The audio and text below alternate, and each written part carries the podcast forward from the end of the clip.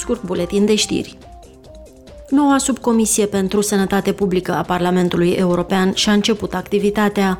Conform mandatului aprobat, cei 30 de membri ai săi se vor ocupa de produse farmaceutice și cosmetice, aspecte de sănătate legate de bioterorism, Agenția Europeană pentru Medicamente și Centrul European de Prevenire și Control al Bolilor. Comisia pentru Mediu, Sănătate Publică și Siguranță Alimentară rămâne responsabilă pentru examinarea și votarea propunerilor legislative. Comisia Europeană va prezenta mâine în Parlament propunerea de regulament referitor la măsurile sanitare și fitosanitare. Ea este menită să faciliteze transportarea unor bunuri de vânzare cu amănuntul și a animalelor de companie din Marea Britanie în Irlanda de Nord.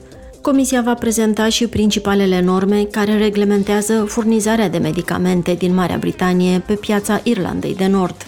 Ambele propuneri provin din cadrul Winster convenit de Comisia Europeană și de Guvernul Regatului Unit pe 27 februarie.